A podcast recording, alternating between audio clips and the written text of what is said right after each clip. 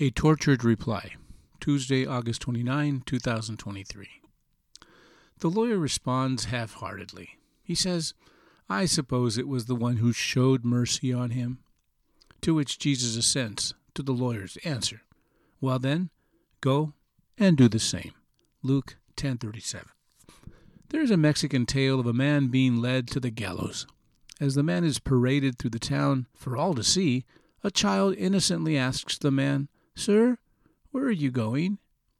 The man pauses and responds deadpan, "Well, child, I am headed to the gallows, but I truly do not want to go there." Well, the place and time may have been different, but the response was as tortured as was the man's response on his way to his certain demise. Ironically, the response need not have been so tortured. Most people are familiar with Jesus' parable of the Good Samaritan.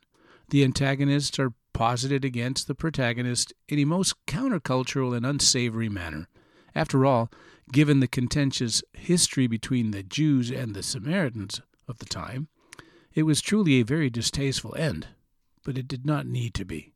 Priest and Levite, the ones who should have been in the stellar roles of the story, become the ones who set aside their religious pedigree and ignore the need of a fellow Jew.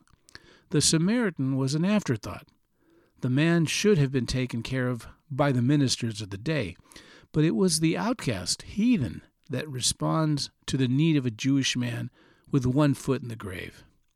That's it. Cut and drive, minus some details. The squeamish religious duo fail the test. The suspect religious man does the humane things.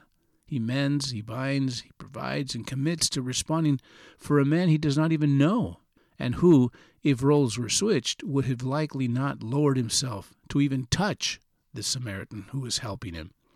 We could easily leave it there. But allow me to ask a question. Who is the Samaritan in your life? The homeless? The drunks? The druggies? The pedophiles? Maybe your Samaritan attends your church. Maybe she is even related to you. So, who is your Samaritan? What if one of these characters came to your church? Do we judge their religious tenor? Do we criticize their dress, their behavior, their less than orthodox manners or theology? It is too easy to pat ourselves on the back when we measure ourselves with the lesser pilgrims that surround us. Perhaps not blatantly, but in the quietness of our smug soul. But here's the rub. We are all headed to the gallows. We are condemned to death by our own record. Perfection, you see, is required. Jesus suffered the death we deserved, and in the process he conquered death, thus bestowing us with the gift of eternal life. We are all in the same situation, death-bound. We are either party to the ones who seek a conviction, or we are party to the ones who go and do the same as Jesus did when he set the captives free. That's us. But now we are the mercy givers, the grace spreaders, the peacemakers, the love sharers of the world, because Jesus saves. The world is in desperate need of those who go and do the same as Jesus.